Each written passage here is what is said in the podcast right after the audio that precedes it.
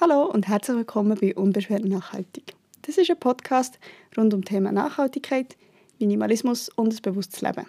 Schauen wir wieder mit dabei. Heute geht es wieder mal um das Thema Minimalismus und zwar ein bisschen Real Talk aus meinem Alltag. Und zwar ja, habe ich feststellen auf meinem Weg in den letzten Monaten und Jahren, dass der Weg zu mehr Minimalismus manchmal ziemlich anstrengend ist vor allem wenn man sich dabei auch noch umweltfreundlich verhalten Und über das möchte ich heute reden, weil ganz ehrlich, mir denke die anderen YouTube-Videos und Reels wird darüber nicht so geredet. Entweder ist es alles schon ausgemistet und minimalistisch und perfekt, oder es wird so als easy peasy dargestellt. Und, und ich merke, das ist wieder mal ein Thema, wo sich Nachhaltigkeit und Minimalismus manchmal ein widersprechen oder nur so halb gut zusammengehen.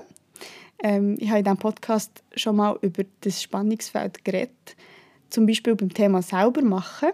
Wenn jemand gerne selber macht oder zum Beispiel auch gerne unverpackt einkauft, dann brauche ich die entsprechenden Gefäße dafür. Ähm, das braucht Platz und das ist leider nicht sehr minimalistisch. Und heute geht es jetzt mehr so ein bisschen um einen Weg zu mehr Minimalismus, wie ich dort herkomme. Und ich möchte auch das Thema Zeit hier einfließen, weil auch ich bin der Meinung, dass wenn wir mal ein minimalistisches Leben leben, dass ist das sehr viel Zeit erspart. Ähm, dass wir sehr viel mehr Zeit für andere Sachen haben. Aber der Weg dorthin, und gerade wenn wir noch nachhaltig gehen möchten, braucht sehr viel Zeit und Energie. Wieso bin ich darauf gekommen, das hier im Podcast zu besprechen?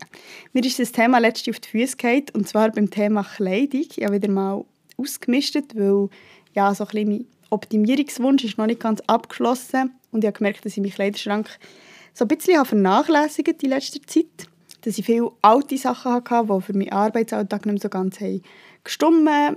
Ähm, dass ich mir ein paar neue Sachen suchen musste und dass ich im, im Zuge dessen gewisse Sachen habe ausgemistet Ein Beispiel, okay, das hat jetzt nicht mit dem Arbeiten zu tun, aber trotzdem, statt ähm, zwei Trainerhosen, wo ich mich in beiden um halb wohl fühle, habe ich entschieden, dass ich gerne eine möchte, die ich wirklich gerne anhabe. Die habe ich gefunden, gekauft, das heisst, die anderen haben weg müssen. Das zweite Beispiel, seit ein paar Jahren ähm, waren bei mir zwei alte Winterjacken am Umhängen, die ich nicht mehr trage. Das Problem in beiden Fällen, also sowohl bei den Trainerhosen als auch bei den Winterjacken, ich wollte sie nicht einfach in Altkleidercontainer tun. Ähm, Grund dafür ist, dass die Container leider nicht so sozial sind, wie sie meistens gegen außen aussehen. Ich habe dazu schon mal eine ausführliche Folge gemacht, ähm, wo ich in der Folgenbeschreibung habe verlinkt Vielleicht in kurz, Kleidung, die wir guten Gewissens in Altkleidercontainer tun, wird oft ins Ausland deponiert, wird verkauft, wird dort auf lokalen Märkten ähm, weiterverkauft. Nicht selten in Osteuropa, aber auch auf dem afrikanischen Kontinent. Dort zerstört es die lokale Kleidungsindustrie oder landet dann als Abfall auf Deponien. Das heisst, ich wollte meine Trainerhosen und meine Winterjacke nicht in Altkleidercontainer tun.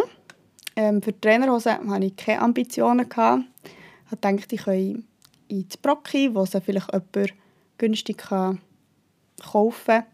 Ähm, und für die Jacke war der gleiche Gedanke, die kann jemand brauchen. Ich habe mir zuerst überlegt, sie zu spenden, aber das ist irgendwie nicht so einfach gegangen.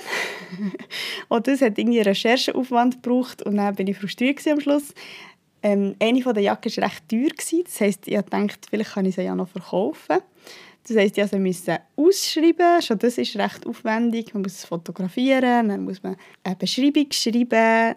Es muss das Profil muss dann gepflegt werden, vielleicht auch koordiniert, wenn es tatsächlich zu einem Verkauf kommt. Also man muss irgendwie bereit sein für Korrespondenz, man muss innerhalb von nützlicher Frist Fragen beantworten oder entscheiden, an wen es geht. Ähm, nachher kann man Winterjacken zum Beispiel nicht im Frühling verkaufen, sondern muss auf den richtigen Zeitpunkt warten. Ähm, falls er niemand will, muss man vielleicht den Preis abschreiben etc. Also eine riesige To-Do-Liste, die dahinter hängt, ein Kleidungsstück online zu verkaufen. Und schlussendlich habe ich sie gleich ins Brock gebracht und bis es zu diesem Zeitpunkt gekommen, hat mein Freund mir schon fünfmal darauf hingewiesen, dass die Kiste immer noch im Büro steht. Und es ist sicher über ein halbes Jahr vergangen, bis ich es wirklich geschafft habe. Was ist das Fazit oder die Moral von dieser Geschichte?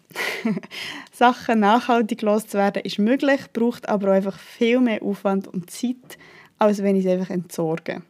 Und das ist mega schade. Wobei ich muss sagen, dass es bei Kleidern ähm, es wirklich Plattformen gibt, die an diesem Problem arbeiten. Mein Beispiel, und da ist eine kleine unzahlte Werbung, ähm, aus Überzeugung ist die Plattform kleiderberg.ch.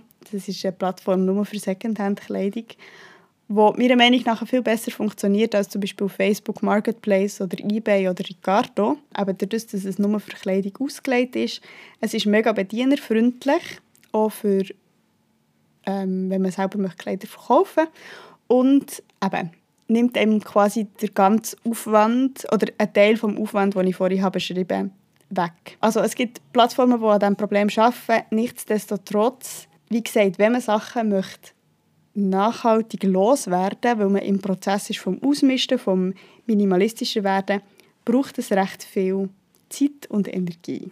Das heißt, und da sind wir wieder eigentlich bei einem Grundgedanken vom Minimalismus, Gegenstände erfordern Aufmerksamkeit und Pflege, und zwar so lange, bis wir sie los sind. Je weniger Sachen das wir haben, desto weniger Aufmerksamkeit wird von uns verlangt. Und je mehr dass wir umstehen haben um uns herum, desto mehr müssen wir wegräumen, wir müssen abstauben, wir müssen uns irgendwie um die Sachen kümmern und sie eben letztendlich auch loswerden, wenn wir das dann wollen. Und ich glaube, das ist halt auch der Grund, wieso das ist zum Beispiel in Ferienwohnungen so gut geht. Mal abgesehen davon, weil wir halt weit weg sind von unserem Alltag. Aber wir haben halt nur das um uns herum, was wir wirklich brauchen in diesem Moment. Und nichts, was unsere Aufmerksamkeit schon noch verlangt. Und da sind wir eigentlich wieder beim, eben, beim Kerngedanken vom Minimalismus, der so wunderschön ist. Da ist die Frage, ist der Minimalismus die Lösung?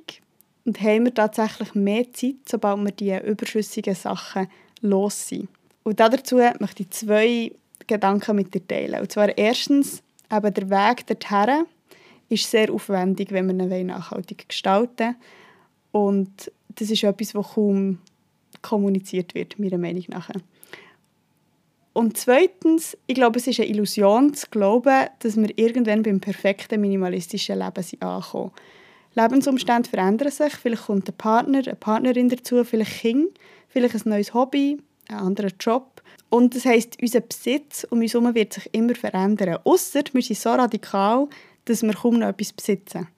Das heisst, der Anspruch, immer wieder den eigenen Besitz zu hinterfragen und immer wieder zu überprüfen, so wie ich das zum Beispiel im Moment für mich machen möchte, braucht Aufwand, wenn ich es auf eine umweltfreundliche Art und Weise machen möchte. Das heisst, der Minimalismus braucht also auch Zeit und es ist ein stetiger Prozess. Und wie gesagt, in diesen perfekten YouTube-Videos und auf diesen perfekten Instagram-Kanal wird es meistens nicht gezeigt, sondern entweder ein Endresultat, das schon wunderschön aussieht, oder es wird als äh, mega einfach dargestellt, dass man Sachen ja einfach verkaufen kann oder eben ins, ins Brocki bringen. Und ich glaube, es tut gut, dort ein bisschen, mal ein bisschen realistisch drauf zu schauen. Bin ich jetzt von meinem Weg abgekommen? Nein.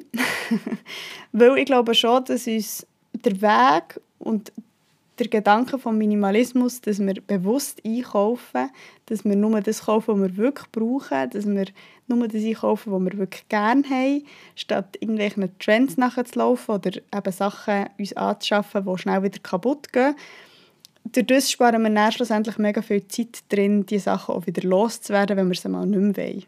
Das heisst, wahrscheinlich spart uns der Minimalismus am Schluss doch sehr viel Zeit, weil wir einfach sehr viel bewusster mit unserem Besitz umgehen.